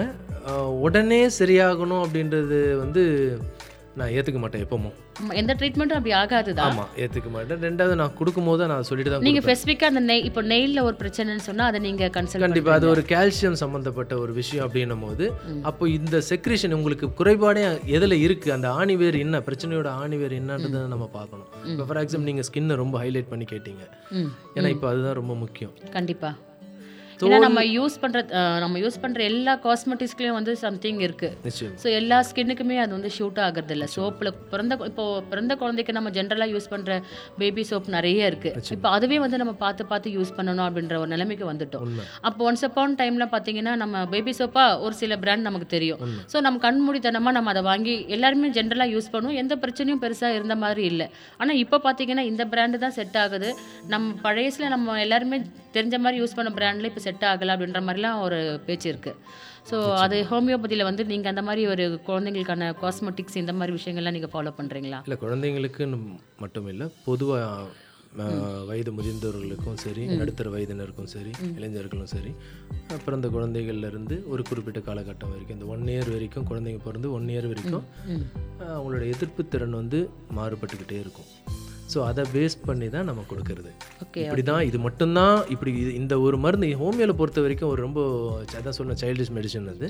ம் ரொம்ப ஒரு ட்ரெமெண்டஸாக எனக்கே ஆச்சரியப்படக்கூடிய எல்லாருமே ஆச்சரியப்படக்கூடிய ஒன்று என்னன்னா ஒரே மருந்து பல வியாதிக்கு பயன்படும். ஒரு மருந்து தான் அது பேர் கொண்ட ஒரு மருந்து பல வியாதிக்கு பயன்படும். அது வீரியத்தன்மைக்கு ஏற்ற மாதிரி அவங்க தன்மைக்கு ஏற்ற மாதிரி கொடுப்போம் இவ்வளோதாங்க விஷயம். ரொம்ப பெரிய விஷயம் கிடையாது. இது பெரிய இது விஷயம் அதாவது பெரிய விஷயம்தான் ரொம்ப சிம்பிளாக நம்ம எடுத்துக்கலாம் இதை. ஸோ அந்த அந்த அதுதான் அதோட மகத்துவமே ஒன்று நான் அதை ரொம்ப வியந்து பார்த்தது உண்டு இந்த மாதிரி விஷயத்த. ஹோமியோவில் பொறுத்த வரைக்கும். எனக்கு எனக்கு சொல்லி கொடுத்த சீனியரும் அப்படி தான் அவர் அதான் தெரியும் உங்களுக்கு சீனியர்ஸ் எப்படி இருப்பாங்க தெரியும். பட் நான் அதிகமாக அவர்கிட்ட நான் கேள்வி கேட்டது உண்டு மருந்துகள் மட்டும் எனக்கு உடனே அவர் சொல்லிக் கொடுக்கல. ஏன்னா அது அப்படிதான் ஆமாம் எல்லா இடத்துல அப்படிதான். ஆனால் நான் வந்து நானே நானும் கேட்க மாட்டேன். அவராக சொல்லணும்னு நினைப்பேன் நான். அதே மாதிரி அவரும் கொஞ்சம் எனக்கு சொல்லி சொல்லுவாங்க. எப்போ சொல்லணுமோ அப்போ சொல்லுவாங்க. ஆமாம் அப்படியும் சொல்லியும் ஏன்னா ஒரு சில மருந்து இப்போ நீங்கள் கேட்கும் போது இப்போ நீங்கள் சொன்ன மாதிரி ஜென்ரலான ஒரு விஷயம் தான் இந்த பிரச்சனைக்கு நீங்கள் இதை நீங்கள் ஃபாலோ பண்ணலாம்னு ஒரு டிப்ஸ் மாதிரி நீங்கள் கொடுத்தா கூட அது அந்த அளவுக்கு போய் ரீச் ஆகாது. ஸோ அவங்க கேட்ட உடனே சொன்னாலும் அப்படிதான். கேட்ட உடனே அதோட பேர்லேருந்து விளக்கம் இருந்து எல்லாமே நம்ம கொடுக்கும்போது அதுக்கான வேல்யூ வந்து குறைஞ்சு போயிடுது ஆட்டோமேட்டிக்கா ஏன்னா அவங்க அதை எப்படி கையாளுறாங்கன்றது வந்து நமக்கு தெரியாது. ஆனா நீங்க இப்படி சொன்னீங்க அது செட் ஆகலன்னு ஒரே வார்த்தையில க்ளோஸ் பண்ணிடுவாங்க. ஸோ அதனால வந்து கொஞ்சம் விட்டு விட்டு கொஞ்சம் கொஞ்சமா அவங்களுக்கு ஏத்த மாதிரி நம்ம கொடுக்கறது சிறந்த மனநிலைமைக்கு ஏற்ற மாதிரி கொடுத்தாகணும். இது சைக்கலாஜிக்கலாக கொடுக்குற மருந்து தான். அது ஜுரமா ஹலோபதி மருந்தாலும் சரி சைக்கலாஜிக்கலாக கொடுக்குற மருந்து தான் இது. அதனால தான் கொஞ்சம் ஒரு வாரத்துக்கு இந்த மருந்து எடுங்க. இது என்னென்ன சேஞ்சஸ் பார்த்துட்டு அதுக்கேற்ற மாதிரி வீரியத்தை அதிகப்படுத்துவாங்க. ஏன்னா இப்போ இருக்கிற எதிர்ப்பு சக்தி எல்லாருக்கும் காம் பொதுவாக இல்லை. கண்டிப்பா. சுத்தமாக எதிர்ப்பு சக்தி இல்லை. நம்ம எடுக்கிற குடிக்கிற தண்ணி உள்பட நான் ஃபஸ்ட்டு கேட்குற கேள்வியே ஒரு patient கிட்ட நீங்கள் தண்ணி சுடு தண்ணி குடிக்கிறீங்களா? பச்சை தண்ணி குடிக்கிறீங்களா? கேன் வாட்டரா அக்வாகார்டா பியூரிட்டா இது எல்லாத்தையும் கேட்டுதான். எனக்கு இது? இதெல்லாம் கேட்டுருக்காரு. சம்மந்தம் இல்லாமல் கேட்குறான்னு கூட நிறைய பேர் உண்டு. தண்ணியில நார்மலா இயற்கையா இருக்க வேண்டிய சத்து வந்து இப்போ நமக்கு கிடைக்க மாட்டேங்குது இல்லையா? இந்த வாட்டர் எனர்ஜின்றது வந்து ரொம்ப முக்கியமான ஒரு விஷயம். அது வந்து இப்போ எல்லாருக்குமே வந்து சரியா கிடைக்கல அதுவே. உணவு கூட இல்லாமல் இருந்துடலாம் தண்ணி இல்லாமல் இருக்க அதுதான் அது முடியாது அப்போ அந்த தண்ணி ஏன் இன்னும் சுத்தமாக நமக்கு கிடைக்கல. ஏன் கொடுக்கல இன்னும்? எஸ் நம்ம நான் இது வந்து ஒரு ஒரு புரட்சிகரமாகவே நான் வந்து இதை நான் தெரிவிக்க விரும்புகிறேன் நான். சொல்லுங்க எனக்கு வந்து வேக்சின் நீங்கள் தயார் பண்ணுறதை விட அது ஒரு சுகாதாரமான தண்ணியை கொடுத்துட்டீங்கன்னா அதுதான். ரொம்ப சந்தோஷமா இருக்கும். நான் இன்றைக்கும் நான் பேஷண்ட்டையும் என்ன என்ன நானே கேட்டு கேட்டுக்கிறது உண்டு என் பேஷண்ட்டுக்கிட்ட சொல்கிறது உண்டு. இது என்ன புரட்சியாளர் ஏன்னா இப்போ தண்ணி நம்ம பர்சனாக கூட எடுத்துக்கிட்டா கூட பரவாயில்ல நான் சொன்னது உண்டு. கண்டிப்பா. ஏன்னா இது ஏன் நீங்க சொல்லும்போது எனக்கு ஒரு விஷயம் ஞாபகம் வருது. இப்போ நம்ம இப்போ குழந்தை ஆஃப்டர் டெலிவரி அப்புறம் அந்த குழந்தைங்களுக்குலாம் பால் கொடுப்பாங்க இல்லையா? அப்போ அந்த பால் கொடுக்கும்போது சத்தான உணவுகள் சாப்பிடணும். இல்லை ஸ்பெசிஃபிக்காக இந்த மாதிரி உணவுகள்லாம் எடுத்துக்கிட்டிங்கன்னா அதிகமான பால் சுரபிகள் வந்து கிடைக்கும்னு சொல்லுவாங்க. ஆனா எத் வசதி இருக்கவங்க எடுத்துக்கிறாங்க. வசதி இல்லாதவங்க என்ன பண்றது அப்படின்ற கொஸ்டின் வந்து நிறைய நிறைய இருக்கு. நிச்சயம். ஆனா ஜென்ரலாக வந்து ஒருத்தர் சொன்னாங்க எனக்கு நீங்க தண்ணியை வந்து நீங்க எவ்வளவு ஃப்ரெண்ட்லி ஆஃப் வாட்டர் நீங்க எடுத்துக்கிறீங்க இன்டேக் பண்ணிக்கிறீங்களோ உங்களுக்கு அந்த அளவுக்கு பால் சுரபி கிடைக்கும்னு உண்மை. என்னடா இது? இதெல்லாம் சாப்பிடுங்க இந்த மீன் சாப்பிடுங்க அந்த காய் சாப்பிடுங்கன்னு சொல்றாங்க பால் கிடைக்கும்னு சொல்றாங்க. ஓ தண்ணி மட்டும் குடிங்க அதுலயே வந்து உங்களுக்கு தேவையான பால் கிடைக்கும் போதுமான அளவு பால் கிடைக்கும்னு சொல்றாங்களே அது எந்த அளவுக்கு சார் உண்மை? எந்த அளவு இல்லை அதிகப்படியான உண்மை அதுதான். Oh super sir. அளவு அளவுகோலே கிடையாது.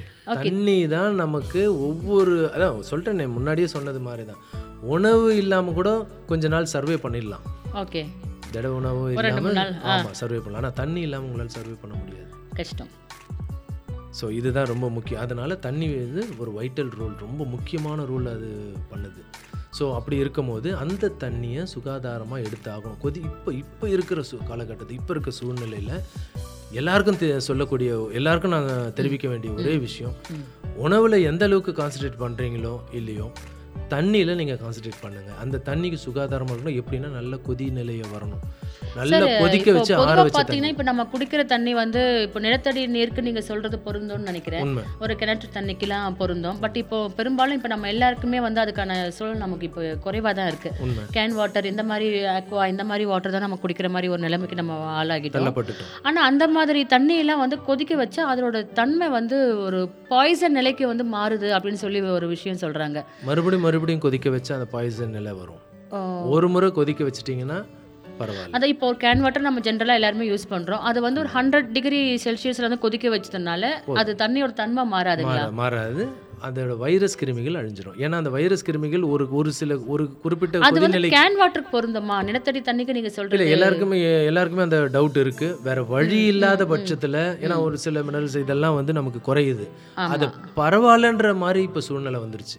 அது குறைஞ்சா கூட பரவாயில்ல. குடிக்கணும். குடிச்சு ஆகணுன்ற ஒரு ஏன்னா வைரஸ் கிருமியும் அது ரொம்ப அதிகமாக தேவைப்படுது. இப்போ ஃபார் எக்ஸாம்பிள் இப்போ சுடு தண்ணி நம்ம குடிக்கிறோம். அது எந்த அளவில் கொதிநிலையில் வருதுன்னு நமக்கு தெரியாது. என்ன பண்ணும்? நம்ம சூடாயிடுச்சா? இறக்கிடுறோம். எஸ் ஆனால் அந்த கொதிநிலை வந்து உண்மையிலேயே வைரஸ் கிருமி அழிஞ்சுதா? கிடையாது. சும்மா இருக்கிற கிருமி வைரஸ் கிருமியை தூண்டி விட்ட கணக்கு அது. Okay okay. அது பாடு அதுக்கு அது ஒரு தொந்தரவு கொடுக்கும். அதை சீண்டி விட்டா என்ன பண்ணும்? இன்னும் வீரியமாயிட்டு வீரியம் அது இன்னும். பிரச்சனை அதிகமாக கொடுக்கும். அப்படி தான் நம்ம இப்போ பண்ணிட்டு இருக்கோம். நான் இல்லை சார் நான் சுடு தண்ணி தான் சார் குடிக்கிறேன்னு சொல்லுவாங்க. அந்த சுடு தண்ணி அதான் அந்த சுடு தண்ணியை. வந்து என்ன பண்ணுவாங்க? அந்த சுடு தண்ணியில் பச்சை தண்ணி கலந்துருவாங்க. ஒன்று அதில் மாறிடுது தன்மை. மாறிடுது. அந்த மாதிரி அதுக்கு நம்ம சுடு தண்ணி? அதுக்கு பச்சை தண்ணியே குடிச்சிடலாம். ஆமா. ஆனா அதே மாதிரி கொஞ்சம் சூடான உடனே அது பாயில் ஆகல ஆகல. ஓரளவுக்கு சூடான. உடனே இவங்க இறக்கிட்டு தண்ணி சூடா குடிச்சோன்னு சொல்லிடுறாங்க. இந்த தண்ணி சூடாக குடிக்கும் போது கிருமிகள் உள்ளே போயிட்டு என் அதை தூண்டி விட்டதுனால அது இன்னும் பிரச்சனை பெருசாக பண்ணிடுது. உடனே சீக்கிரமாக பண்ணுது. அப்போ ஒன்ஸ் நம்ம வந்து ஹாட் வாட்டர் எடுத்துக்கிட்டா அது நம்ம ஹண்ட்ரட் செல்சியஸ் கொதிக்க வச்சு ஆற வச்சு ஆற வச்சு தண்ணி மிக்ஸ் பண்ணாம ஆமா அது நீங்க சமையல் பண்ணும்போது நீங்களும் அதை கொஞ்சம் தெரிஞ்சுக்கணும். கண்டிப்பா. இல்லத்தரசின்ற ஒரு கான்செப்ட்ல கண்டிப்பா கண்டிப்பா. இனி வரும் சங்கதியினருக்கு இனிமே நீங்க உங்களையும் உள்பட உங்க அடுத்த ஜென்ரேஷனும் நீங்க காப்பாற்றணும்னு விரும்பினா இந்த விஷயத்தை நீங்க செய்யுங்க. அவசியமான விஷயம். ஆமா. நீங்க செய்யற சட்னி அதுல தண்ணி என்ன தண்ணி சேர்ப்பீங்க ஆர்டினரி தண்ணி தான் மிக்ஸ் பண்ணுவோம். நீங்க குடிக்கிற தண்ணி?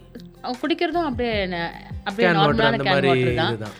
ஆனா இப்போ கேன் பாத்தீங்கன்னா வாட்டர் எங்க அக்கா என்ன சொல்லுவாங்கன்னா அது சரியா தப்பான்னு தெரியல. அவங்களுடைய கருத்து என்னன்னா சட்னிலாம் வந்து நம்ம தண்ணி சூடு பண்ணாம போட்டு அப்படியே சாப்பிடுறோம் இல்லையா? சோ அது அந்த அளவுக்கு செட் ஆகாது. அதனால என்ன பண்ணுவாங்க கொஞ்சம் உப்பு போட்டு அந்த தண்ணியை கொஞ்சம் கொதிக்க வச்சு எடுத்து ஆற உப்பு ரெடியா எதுக்கு வச்சிருப்பாங்க போடுறோம் நம்ம? அந்த சட்னிலாம் யூஸ் பண்றோம் இல்லையா? அது கெடாம இருக்கிறதுக்கும் ப்ளஸ் அந்த கொஞ்சம் ஆக்டிவேட்டர் மாதிரி அது கொடுக்கும் அப்படின்னு சொல்லுவாங்க. அவங்களுடைய கருத்து அந்த மாதிரி.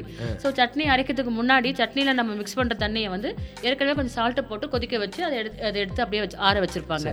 சட்னி அரைக்கும் போது அந்த தண்ணியை விட்டு அரைச்சிருவாங்க. அதை விட்டு மிக்ஸ் பண்ணி அப்படியே சாப்பிட ஆரம்பிச்சிருவாங்க. ஸோ அது எந்த அளவுக்கு சரின்னு எனக்கு தெரியல. அந்த உப்பு போட்ட கான்செப்ட் எனக்கு பொறுத்தவரை உங்களுக்கு ஈஸியாக புரியணும்னா அதே மாதிரி ஒருத்தர் வந்து லெமன் ஜூஸ் போடும்போது கூட நம்ம லெமன் ஜூஸில் கொஞ்சம் சால்ட் ஆக்டிவேட்டுக்கு யூஸ் பண்ணுறோம் இல்லையா? அதை கூட பாயில் பண்ணி பாயில்டு வாட்டரில் வந்து அந்த லெமன் மிக்ஸ் லெமன் மட்டும் இல்லை மேடம் இது எல்லா ஜூஸ்க்கும் கொதிக்க வச்ச தண்ணி தான் நல்லது. அதை தான் நான் இதை ஃபைனலாக சொல்லி. உண்மை. ஏன் உப்பு போட்டாங்கன்னா கிருமிகள் அழிக்கக்கூடிய தன்மை அதுக்கு இருக்கு. எஸ் ஏன்னா சட்னி எப்போ செஞ்சாலும். நார்மலாக எல்லா நாளுமே அப்படி தான் அவங்க ஃபாலோ பண்ணுவாங்க. ஒரு சின்ன எக்ஸாம்பிள் ஓகே தசாவதாரம் படம் பார்த்துருப்பீங்க. அந்த வைரஸை எங்கே வச்சு அதை அழிப்பாங்க? கடைசியா? படம் ஃபுல்லாக பார்க்கல பார்த்தது இல்லை கடைசியாக பார்த்தீங்கன்னா கடல்ல கடல்ல தான் அந்த வைரஸ். ஏன்னா உடனே மைக்ரோ செகண்ட்ல அது பரவக்கூடிய வைரஸ் அது. ஓகே நியூக்ளியர் பாம்பை விட அதிக பவர்னு சொல்லி அதை சொல்லுவாங்க. அதை கடைசியாக ஒரு டன்ஸ் ஆஃப் டன் உப்பு தண்ணி தான் அதுக்கு தேவை அதை அழிக்கிறதுக்கு அப்படின்னு சொல்லிட்டு சொல்லுவாங்க. இந்த எக்ஸாம்பிள் நான் இதில் எடுக்க எடுத்து சொல்லலாம். கரெக்டாக இருக்கும்னு நான் நினைக்கிறேன். இந்த மாதிரி தான். இந்த உப்பு நீங்கள் தண்ணியில் கலக்கும் போது அந்த கிருமிகள் அழியுது.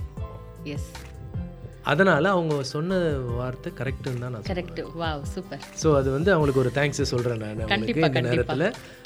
கண்டிப்பாக அது பண்ணலாம். அது அதுக்கு தான் கொதிநிலையான நான் வந்து எங்க அக்காவுக்கு ஒரு சாரி சொல்லிடுறேன். ஏன் இப்படி யூஸ் பண்றீங்க? அப்படி சொல்லி நான் உங்களை கொஞ்சம் ரொம்ப சொல்லலாம். கஷ்டப்படுத்திருக்கேன் ஸோ அவங்க பண்ணது சரியான விஷயம்ன்றது உங்க மூலியமா நான் கிளியர் பண்ணிக்கிட்டேன். சரி அதே மாதிரி கார்ப்பரேஷன் வாட்டராக இருக்கட்டும் கேன் வாட்டராக இருக்கட்டும் அக்வா கார்ட் பியூரிட் எதுவாக இருந்தாலும் சரி கொதிக்க வச்சு எடுத்துருங்க. உங்களுக்கே வித்தியாசம் தெரியும். இன்னைக்கு எல்லாமே ம், பணமயமா ஆயிடுச்சு. கண்டிப்பா. சுகாதாரம் ரெண்டாவது ரெண்டாவது மூணாவது அந்த வார்த்தைக்கு இடம் இருக்கான்னு கேட்டிங்கனாலே இல்ல. இல்லை. இல்லை சுயமாக சுத்தம் பண்ணிக்கணும் அப்படின்னு சொல்கிறோமே தவிர எந்த அளவில் நம்ம அது கரெக்டாக இருக்கும் அப்படின்றது. சரி அப்படியே நம்ம சுகாதாரமாக ஒரு நல்ல ஒரு சோப்பு சொல்லுங்கள் பார்க்கலாம். எந்த சோப்பு நல்லா இருக்கும் நீங்கள் சொல்லுங்கள் சோப்பு போடாம குளிக்கிறதே பெஸ்ட்னு நான் நினைக்கிறேன் சார் ஏன்னா நிறைய பிரச்சனைகள் இப்ப கொஞ்ச நாளா ஆனால் சோப் போட்டால் தானே அந்த கொரோனா ஃப்ரெஷ்னஸ் கிருமி ஃபீல் ஆகுது. கொரோனா கிருமிகளுக்கே சோப்பு அந்த இதில் தான் அதாவது clear சோ அந்த வெறும் பிளைன் வாட்டர்ல கொஞ்சம் சால்ட் போட்டு குளிச்சா போதும்னு சொல்லி அதுதான் பெரியவங்க சித்தர்கள் நாங்கள் ஆமாம். சித்தர்கள்லாம் சொல்றது அதுதான். எதுக்கு அந்த தண்ணியை வந்து வீட்டில் தெளிக்க இல்லைன்னு சொன்னாங்க? சொன்னா பொடிகள் எடுத்து யூஸ் பண்ணுங்க. ஆனா பருப்பு பயிரெல்லாம் வந்து அரைச்சு அதை யூஸ் பண்ணிக்கோங்க. ஸ்க்ரப்பா யூஸ் பண்ணுங்க. அந்த ஸ்க்ரப் வாங்கி யூஸ் பண்றதுக்கு பதிலா நீங்க இந்த பருப்புகளை அரைச்சு நீங்க சமையலுக்கு எடுத்துக்கிட்டு மீதி அந்த வேஸ்டா கீழே போடுறீங்க பாரு அதை நீங்க ஸ்க்ரப்பா யூஸ் பண்ணலாம் அப்படின்னு சொல்லுவாங்க. அதான். அந்த வழவழுப்பு தன்மை ஃபோமிங் தன்மை அதுக்காக தான் நம்ம இல்ல அதுல தான் நமக்கு வந்து அந்த பாடி ஸ்மெல் அந்த ஆர்டர்னஸ் கம்மியாகுது நம்ம ஃபீல் பண்றோம். அப்ப பாத்தீங்கன்னா கொஞ்சம் லைட்டா மஞ்சள் சேர்த்து தேய்ச்சி குளிச்சுங்க. சரியா போயிடும் அப்படின்னு சொல்றாங்க. அதுதாங்க. அது இப்போ வேப்பிலை எல்லாம் எதுக்கு யூஸ் பண்றோம் நம்ம? கிருமி நாசினி தான். நாசினி தான். அம்மா வந்துச்சுன்னா ஆனா இப்ப நீங்க சொன்ன மாதிரி அந்த மைண்ட் செட்ன்ற விஷயம் வந்து இந்த இடத்துல நல்லா அழகா உட்கார்ந்துருக்கு. ஏன்னா சோப்பு போட்டா மட்டும் தான் நமக்கு இந்த ஸ்கின்ல இருக்க அழுக்கு போச்சு நம்ம ஃப்ரெஷ்ஷா ஃபீல் பண்றோம்ன்றது வந்து மைண்ட் செட் ஆயிடுச்சு. நம்ம நம்ம நினைக்கிறது தான் அது. ரைட் நான் நல்ல நீங்க இவர் நல்லவர்னா நீங்க நினைக்கிறது தான். அவர் கெட்டவர்னா கெட்டவர் தான். அவர் நல்லவர்னா நல்லவர் தான். ஓகே அதுதான். இப்போ நீங்க சாப்பிட்ற ரெண்டு இட்லிக்கு வந்து நமக்கு பசி அடங்கிடுச்சு. ஓகே இதுல என்ன. இது ரொம்ப இந்த நேரத்துக்கு இது போதும் பண்ணா போதும். போதும். அந்த டைம் பிரியாணி கிடைக்கலப்பா. ஏதோ ஒன்று இது கிடைச்சது. போதும். அதுக்கு என்ன வேணும்? அது கொடுத்துடணும். ரைட் நம்ம உடம்புல நான் தான் சொல்கிறது என்னென்னா உடம்புல இருக்க ஒவ்வொரு ஆர்கனும் குழந்தைங்க மாதிரி. அதுங்களுக்கு என்ன எந்த நேரம் அது. தேவைப்படும் போது கொடுத்துட்டீங்கன்னா அது பாட்டுக்கு.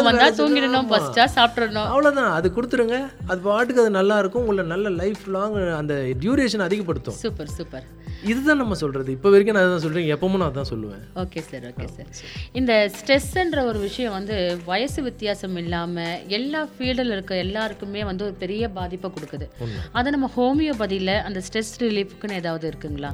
அதாவது அதாவது ஸ்ட்ரெஸ் காம் சொல்லி ஒரு டேப்லெட் வந்து எனக்கு ஒரு டாக்டர் ரெஃபர் இருக்கு. பட் வந்து நீங்க சொன்ன மாதிரி மைண்டு தான் காரணம்ன்றதை வந்து நான் இப்போ யோசிக்கிறேன். ஏன்னா அந்த மாத்திரை நமக்கு அதோட பேரே வந்து ஸ்ட்ரெஸ் காம்னு சொல்லு அப்போ நான் எடுத்திருக்கேன். ஆனால் எனக்கு எதுவும் ரிலாக்ஸ் கிடைச்ச மாதிரி ஒரு ஃபீல் இல்லை. ஒரு வாட்டி நமக்காக ரெஃபர் பண்ணியிருக்காங்க ஏன்னா இதுக்கு ஸ்ட்ரெஸ்ஸுக்கு கொஞ்சம் கூடவே மெடிடேஷன் ஒரு கொஞ்சம் கூடவே கொஞ்சம் ரெஸ்ட்டு கொஞ்சம் ஹெல்த்தியான ஃபுட்டு அப்படின்னு சொல்லி மெனு போயிட்டே இருக்கு. ஆமா. அந்த மாதிரி கொஞ்ச நாள் ஃபாலோ பண்ணேன் அந்த டேப்லெட் எடுக்கும்போது எனக்கு ஏதோ கொஞ்சம் ரிலாக்ஸ் கிடைச்ச மாதிரி ஒரு ஃபீல் ஆனால் நம்ம ஹோமியோபதியில் ஸ்ட்ரெஸ்ஸுக்குன்னு ஏதாவது நீங்கள் ஒரு எக்ஸசைஸ் மாதிரி இல்லை ஒரு டிப்ஸ் மாதிரி ஏதாவது நீங்கள் சொல்ல விரும்புகிறீங்களா இல்ல ஸ்ட்ரெஸ் காம் அப்படின்னு அந்த பேர் நீங்க சொன்னீங்க இல்லையா? ஆமாம் அதுலயே ஸ்ட்ரெஸ் அப்படின்னு வந்துடுது ஸோ அப்போ உங்களுக்கு ஒரு மைண்ட்ல ஒரு விஷயம் தோணுது. ஆ இது ஸ்ட்ரெஸ்ஸுக்காக போகிறது இது போய் நம்மளோட ஹைப்போதலமஸில் வேலை செஞ்சு அதாவது நம்மளை மனசு உள் ஆழ் மனசை சாந்தப்படுத்தும் அப்படின்னு ஒரு நம்பிக்கையோட அந்த மருந்து அதுக்கு தான் அந்த பேரே வந்து ஸ்ட்ரெஸ் காம் ஸ்ட்ரெஸ்ஸை காம்போசிட் பண்ணி அதை குறைக்கிறோம். அப்படின்னு அந்த நேமை வச்சுருக்காங்க. ரொம்ப நல்ல இன்க்ரீடியன்ஸ் அது எல்லாமே ஆயுர்வேதிக்குன்னு இல்லை ஹோமியோ எல்லாத்துலேயுமே இருக்குது அது எடுக்கிற தன்மை. என்ன அது எடுத்தாலும் இப்போ ஃபார் எக்ஸாம்பிள் இப்போ இதுக்கும் நான் ஒரு ஒரு உதாரணம் சொல்ல வேண்டியதாக போகுது. லூஸ் மோஷன் ஆகுது. பிரியாணி சாப்பிட்டு நான் தான் மாத்திரை போடுறேனே. அதனால நான் பிரியாணி சாப்பிட்றேன். அப்படின்னா முடியுமா? அது நிற்குமா லூஸ் மோஷன் அரெஸ்ட் ஆகுமா? கொஞ்சம் கஷ்டம் அதிகமாக தான் அதிகமாக தான் அந்த மாதிரி தான் நம்ம என்னதான் மாத்திரை போட்டாலும் நம்மளோட டென்ஷனை நம்ம ஒரு பக்கம் சிந்தனைகளை ஓ யோசனைகளை அதிகப்படுத்தப்படுத்த அந்த மருந்து வேலை செய்யாது. ஏன்? இங்கிலீஷ் மெடிசனே வேலை செய்யாது. எவ்வளோ பவராக கொடுத்தாலும் இப்போ இன்னைக்கு இன்னும் ரொம்ப இன்னொரு இந்த முக்கியமான விஷயம் ஸ்கின்னுக்குன்னு ஒரு பிரச்சனை வருது. அல அலர்ஜி டைப்புன்றது வேற. நமக்கு ஏதாவது சோப்பு யூஸ் பண்ணோம் அதனால அலர்ஜி ஆயிடுச்சு அப்படின்றது வேற. இல்லை ஏதாவது நமக்கு வண்டுகள் கடிச்சிருச்சு அதனால எனக்கு அந்த ஸ்கின் ரேஷஸ் வந்துருச்சு அப்படி சொல்றது வேற ஒரு பக்கம். இருந்தாலும் ஸ்ட்ரெஸ்ஸுனால ஸ்கின்னுக்கு ஸ்கின் டிசீஸ்ன்னு சொல்லி ஒரு விஷயங்கள் வருதுன்னு சொல்றேன். அதை பத்தி நீங்க என்ன நினைக்கிறீங்க? உண்மையான ரிசர்ச் ஸ்ட்ரெஸ்னால ஏன் ஸ்கின்னு பாதிக்குது அப்படின்னும் போது அதாவது ஸ்ட்ரெஸ்ஸுக்கும் ஸ்கின்னுக்கும் சம்மந்தம் இருக்குன்றத வந்து கொஞ்சம் கஷ்டமா தான் இருக்கு. இப்போ முடி கொட்டுது. முடி கொட்டுது கூட. இப்போ அதிகமா கவலைப்பட்டா முடி கொட்டுன்றது வந்து ஓவரால் எல்லாருமே ஃபீல் பண்றோம். அது ஓகே ஒரு பக்கம் இருந்தாலும் அது எடுத்துக்கலாம்.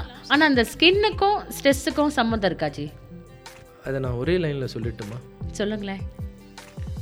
ஸ்ட்ரெஸ் வர காரணம் தூக்கமின்மை. உடம்பு சூடாச்சுன்னா தோலில் சரும பாதிப்பு வரும். அவ்வளோதான் ஸோ அப்போது உடம்பு சூடு எதனால் ஆகும்? தூக்கம் இருக்காது. நேரத்துக்கு சாப்பிட மாட்டோம். அது மன பாதிப்பு வருது. அந்த மன பாதிப்பு வரும்போது உடம்பு உஷ்ணம் அதிகமாகும். உஷ்ணம் அதிகமாச்சுன்னா ரத்த ஓட்டங்களில் மாறுபடும். கிருமிகள் அதிகமாக சேரும். அப்போ தோலில் இந்த பிரச்சனையை காமிக்கும். அதனால தான் நான் ஸ்கின் ட்ரீட்மெண்ட் கொடுக்கறதுக்கு முன்னாடி சொல்கிறது அதுதான். உங்கள் உடம்பு உஷ்ணத்தை குறைங்க.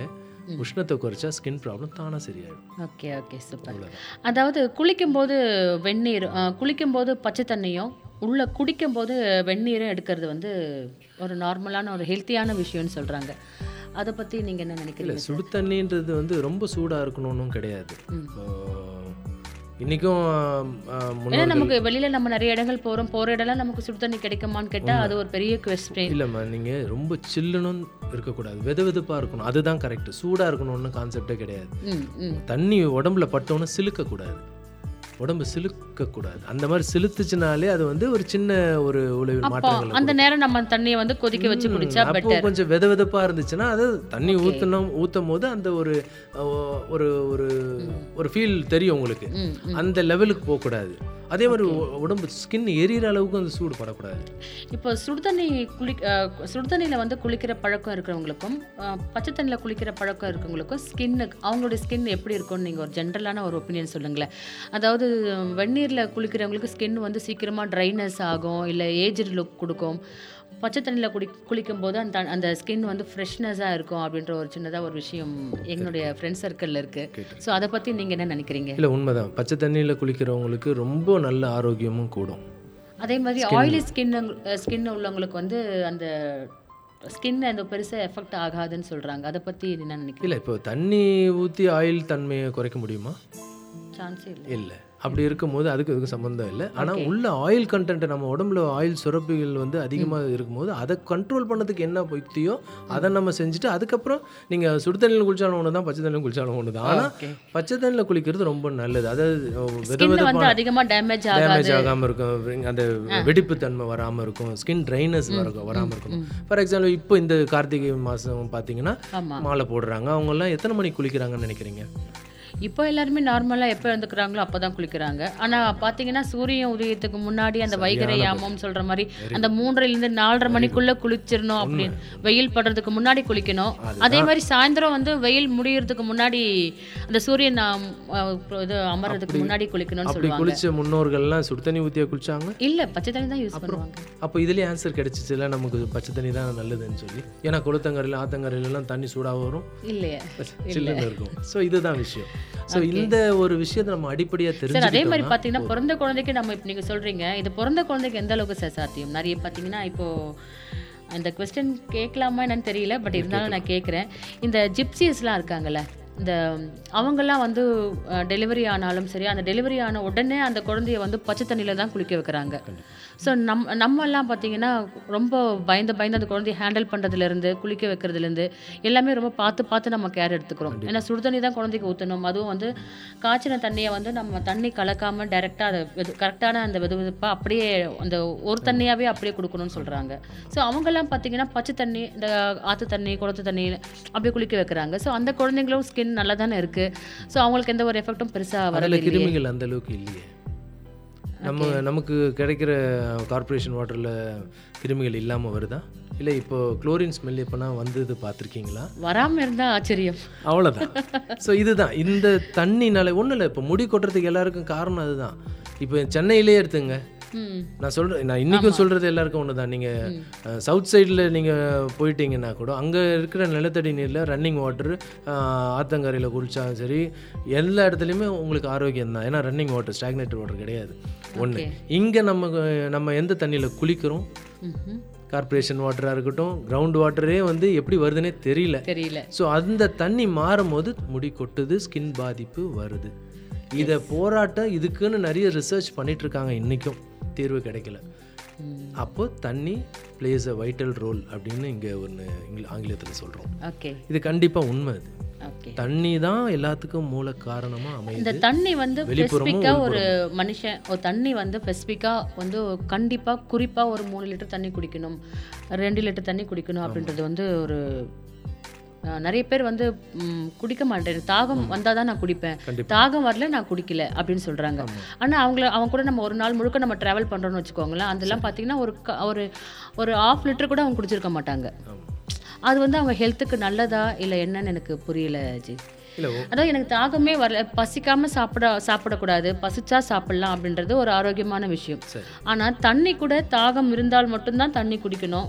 தாகம் இல்லைன்னா குடிக்க தேவையில்லை அப்படின்னு சொல்றாங்களே அதை பத்தி என்ன நினைக்கிறீங்க? கரெக்ட் அது. அதாவது ஜி பசிச்சா சாப்பிடுவேன். பசிக்காம சாப்பிடாம இருக்கிறது நல்ல விஷயம்தான். அது ஒன்றும் பெரிய கேடு கிடையாதுன்னு சொல்றாங்க ஒரு பக்கம். இன்னொரு பக்கம் தண்ணி எனக்கு தாகம் இருந்தால் மட்டுமே நான் தண்ணி எடுத்துக்குவேன். எனக்கு தாகம் எடுக்கல நான் தண்ணி குடிக்கல. குட் ரைட் சொல்கிறாங்க தண்ணி குடிச்சு தானே ஆகணும். நம்ம கிட்னிக்கு வந்து அட்லீஸ்ட் ரெண்டு லிட்டர் தண்ணியாவது கிட்னி ஃபங்க்ஷன் ஆகிறதுக்கு மட்டுமே அந்த எனர்ஜி தேவைப்படுது. அப்படின்னு ஜென்ரலான ஒரு விஷயம். அது போக நம்ம நிறைய பேசுகிறோம் நடக்கிறோம் ட்ராவல் பண்ணுறோம் நிறைய வேலைகள் செய்கிறோம் அப்போ- அதுக்கெல்லாம் வந்து அதிகமான எனர்ஜி தேவைப்படும். ஸோ அதுக்கு வாட்டர் எனர்ஜி வந்து கொஞ்சம் நிறைய அதிகமாக தேவைப்படும். பட் நீங்க இவர் சொல்றாரு எனக்கு குடிக்கல தாகம் வரல நான் குடிக்கல. அவ்வளவுதான். இந்த குட்டி பாட்டில். அப்படி சொல்றவர் யாரு? அவரோட வேலைப்பாடு என்ன? அவரோட உடலுக்கு எந்த அளவுக்கு உழைப்பு அவரு கொடுக்குறாருன்னு சொல்ல ஒரே ஒரு விஷயம் சொல்ல முடியும். அதிகம் பேசுறாங்க. ஆனா மத்தபடி என்ன வேலை பார்க்குறாங்கன்னு நமக்கு தெரியல. பட் நம்ம டிராவல் பண்ண விஷயம் பார்த்தீங்கன்னா அதிகமா பேசுறாங்க. அந்த அதுக்கே நிறைய எனர்ஜி தேவைப்படும். கண்டிப்பா. அப்போ பேசும்போது அவங்க தண்ணியே குடிக்க மாட்டேன்றாங்க. அதிகமா பேசுறாங்க. ஸோ அவங்களுடைய ஹெல்த் எந்த அளவுக்கு சார் இருக்கும்? கண்டிப்பா பாதிக்கும் ஏன்னா உடம்பு சூடு அதிகமாகும். அவங்க பேசும்போது நம்ம செயல்பாடுகள் உடம்பு டயர்ட் ஆகிறது பேசுறதுல இன்னும் அதிகமாக டயர்ட் ஆகும். குறைஞ்சபட்சம் ஜென்ரலா நம்ம வந்து எத்தனை லிட்டர் தண்ணி கம்பல்சரி எடுக்கணும் அப்படின்னு நீங்க என்ன நினைக்கிறீங்க? அதாவது அவங்களோட செயல்பாடுக்கு ஏற்ற மாதிரி மூணு லிட்டர்ன்றதே போதுமானது. பொதுவா ஒரு நாள் ஃபுல்லா அடிஷ்னலாக ரொம்ப டீஹைட்ரேஷன் ஆகிற ஒரு செயல்கள் அவங்க நிறைய செய்வாங்க. ரொம்ப அலைச்சல் இருக்கும். ஒரு உஷ்ணமான சூழலில் வேலை செய்வாங்க. ரொம்ப வறண்ட இடத்துல வேலை செய்வாங்க. ரொம்ப நீர்ச்சத்து குறையும். அந்த மாதிரி இடத்துலலாம் அவங்களுக்கெல்லாம் அதிகப்படியாக இன்னும் ஒரு ரெண்டு லிட்டர் மூணு லிட்டர் ரெண்டு லிட்டர் தே சேர்த்தாலும் தப்பில்லை. தப்பு இல்ல ஏன்னா ஆட்டோமேட்டிக்காக அவங்களுக்கு தாகம் எடுக்கும். ஓகே. இன்னைக்கு சிஸ்டம்லேயே. அதுதான் சொல்கிறேன் சிஸ்டம்லேயே உட்காந்துருந்தா எங்கே தாகம் எடுக்கும்? யோசிச்சு பாருங்க. நம்ம உட்காந்து சிஸ்டமில் உட்காந்துட்டு இருக்கோம். வேலை இப்போ எல்லாமே அதுதானே? எங்கேயுமே எழுந்துச்சு போகிறது இல்லையே உட்காந்ததுல டிவி ரிமோட்டில் வச்சு ஆன் பண்ணிட்டு இருக்கோம். மூமெண்ட் இல்லை. மூமெண்ட் இருந்தால் தானே மசில் டயர்டானால் தானே உங்களுக்கு தூக்கம்னு ஒன்று வரும். ஓகே ஓகே ஓகே நீங்கள் அதிகப்படியான வேலை எதுக்கு கொடுக்குறீங்க? உடம்புக்கு கொடுக்குறீங்களா மூளைக்கு கொடுக்குறீங்களா? அறிவு மூளைக்கு தான் அப்போ எப்படி தூக்கம் வரும்? அப்போ எப்படி உங்களுக்கு தாகம் எடுக்கும்? ஓகே ஸோ மற்ற ஆர்கன்ஸ் மூளைக்கு டயர்ட் ஆகாதுங்களா? தூக்கம் அது ஆக அது ஆகாதனால தானே மேடம் உங்களுக்கு தூக்கம் இல்லை உடல் பாதிப்புகள்லாம் ஒவ்வொரு இடத்துலையும் பாதிப்புகள் வரலன்னு சொல்றவங்க எல்லாம் வந்து. அதிகமான வேலை கொடுக்கலன்னு அர்த்தமா? அதான், அதான். அதிகமாக கொடுக்குறாங்க. தூக்கம் வராதவங்க வந்து அதிகமாக ஸ்ட்ரெஸ் மூளைக்கு கொடுக்குறாங்க. அதை டயர்டாக்கு டயர்டானாலும் அது தூங்க தூங்காமல் இருக்கிறதுக்கு அதுவும் ஒரு காரணம் தான். ஓகே ஓகே ஸோ அதுக்கு வந்து முடிஞ்ச அளவுக்கு அவங்க மைண்ட் ரிலாக்ஸ் பண்ணணும் இப்போ எல்லாருமே பாருங்கள் இந்த அஹ், உங்களுக்கு எல்லாரும் எல்லாருக்குமே தெரிஞ்சிருக்கும். இந்த ஐடி ஃபீல்டில் இருக்கவங்க எல்லாம் வீக்கெண்டு அப்படின்னு ஒன்று போகிறாங்க இது ஒரு கலாச்சார முறைப்படி வெளிநாட்டு கலாச்சாரம் ஆனா அது தேவைப்படுது ஒரு அவசியம்ன்றது இப்போ நம்ம ஏத்துக்கணும். கரெக்ட் அது வெளிநாட்டு கலாச்சாரமா நம்ம உள்நாட்டு கலாச்சாரமா? கலாச்சாரம்னு பார்த்தா அது நமக்கு சொந்தம் இல்ல. இல்லை. ஆனா நம்ம வேலை ஆரோக்கியத்துக்கு அது தேவைப்படுது நம்ம செய்கிற வேலை பார்த்தீங்கன்னா வெளிநாட்டு சம்மந்தப்பட்டது தான் அவங்களுக்கு தேவைப்படுதான். இன்னைக்கு ஆய அவங்க எத்தனை கோடி பங்களா ரெண்டு பத்து கார் கொடுத்தா கூட வெளிநாட்டுக்காரங்க நைட்டில் வேலை செய்வாங்களா? சொல்லுங்கள் ஓகே நைட் டியூட்டி பார்ப்பாங்களா அவங்க? பண்ண மாட்டாங்க. பார்த்தது யாருன்னா நீங்கள் ஒருத்தரை கை நீட்டி காமிக்க முடியுமா? நைட்டெல்லாம் நான் வேலை பார்த்தேன்னு சொல்லி அந்த நைட்டெல்லாம் வேலை பார்க்க முடியாதுன்றதுனால தான் அடிமைகளான நம்ம இந்திய நாட்டில் இருக்கிற த மெயினாக நம்ம தமிழ்நாட்டில் நிறைய பேர் இருக்கிறோம். நீங்கள் ஐம்பது ரூபா கொடுத்தா கூட நான் ஆயிரம் ரூபாய்க்கு நான் வேலை செய்யறதுக்கு ரெடியாக இருக்கேன்ற மாதிரி சூழ்நிலை தள்ளப்பட்டவங்க இருக்கிறாங்க. இன்றைக்கி அதனால தான் அவங்களுக்கெல்லாம் இந்த பாதிப்பு வருது. நைட் டியூட்டி யார்? இப்போ ஃபார் எக்ஸாம்பிள் நம்ம டிவிஎஸ் கம்பெனியாக இருக்கட்டும் டென்லப் கம்பெனியாக இருக்கட்டும் சிம்சன் இதெல்லாம் நம்ம எனக்கு நியர்பை எனக்கு பக்கத்து ஒரு இடம். இந்த கம்பெனிஸ் எல்லாம் பார்த்தீங்கன்னா மூணு ஷிஃப்ட் எல்லாம் கொடுக்குறாங்க. Okay okay. ஏன்னா நிறைய பேஷண்ட்ஸ் நான் பார்த்துருக்கேன். இந்த கம்பெனிஸில் இருக்கிறவங்கள நான் எதுக்கு அதெல்லாம் பர்டிகுலராக எடுத்திருக்கிறேன் அப்படின்னா நிறைய பேஷண்ட்ஸை அவங்களுக்கு வர பாதிப்புக்கும் இப்போ இருக்கிற வர பாதிப்புக்கும் நிறைய வித்தியாசங்கள் நான் பார்க்குறேன். ஓகே. அப்போ அதில் வேலை செஞ்ச மூணு ஷிஃப்ட் கொஞ்சம் யோசிச்சு பாருங்கள் இப்போ எல்லாருமே ஒரே ஷிஃப்ட் தான். நைட் ஷிஃப்ட் இல்லைன்னா டே ஷிஃப்ட் இதில் நடுவில் என்ன இருக்குது ஒன்றும் இல்லை. இல்லைன்னா பதினோரு மணிலேருந்து நைட்டு பதினோரு மணி. அது எதுக்குமே சேர்த்துக்க சேர்த்துக்கவே இல்லை. ஸோ அவங்களால சாப்பிடவோ எந்த நேரத்தில் சாப்பிட்றது. எந்த நேரத்தில் தூங்குறது? ஒரு பெரிய குழப்பம். குழப்பம் இருக்குது இவங்களுக்கு நான் தாகம் எடுத்தால் தான் தண்ணி குடிப்பேன்னு சொல்கிறதுக்கு இவங்களால சொல்ல முடியுமா? ஏற்றுக்க முடியுமா இவங்கள? எப்படி தாகம் எடுக்கும் உங்களுக்கு? சிஸ்டமில் ஒர்க் பண்ணால் எப்படிங்க தாகம் எடுக்கும்? நான் ஒரு பத்தடி நடந்தால் தானேங்க தாகம் எடுக்கும். ஓகே. சொல்லுங்கள் நாலு படிக்கட்டு ஏறி இறங்கினா தானே தாகம் எடுக்கும். இப்போ நம்ம இவ்வளோ நேரம் பேசுகிறோம். பேசும்போது நமக்கு தாகம் எடுக்க வாய்ப்பு இருக்குது கண்டிப்பா. சும்மா உட்காந்துட்டு இருக்கிறவங்களுக்கு எப்படி தாகம் எடுக்கும்? ஓகே. டயர்டில் தான் தாகம் எடுக்கும் அவங்களுக்கு.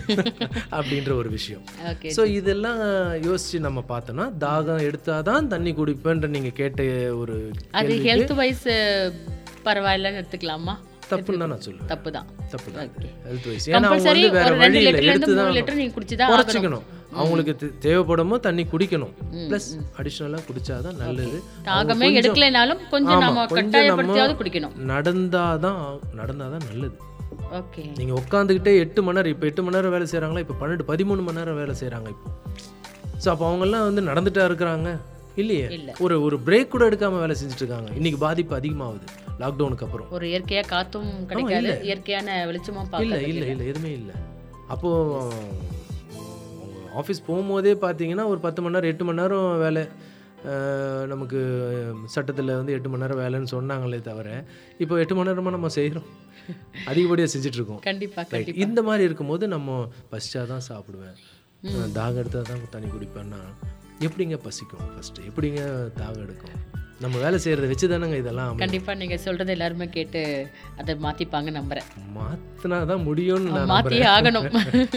என்னை பொறுத்த வரைக்கும் ஏன்னா இது என்னோட எக்ஸ்பீரியன்ஸில் நான் சொல்லிட்டு இருக்கேன் இது இதுக்கு முன்னாடி இருந்த எல்லா டாக்டர்ஸ்க்கும் எல்லா இது இது ஆராய்ச்சியாளர்களுக்கும் இது எல்லாருக்கும் தெரியும். எவ்வளவோ அவங்களோட அவேர்னஸ் எவ்வளவோ பண்ணுறாங்க பட் ஏற்றுக்கிற இடத்துல இப்போ பப்ளிக் இல்லைன்ற மாதிரி ஒரு கஷ்டம் தான் இப்போ நிலவுது.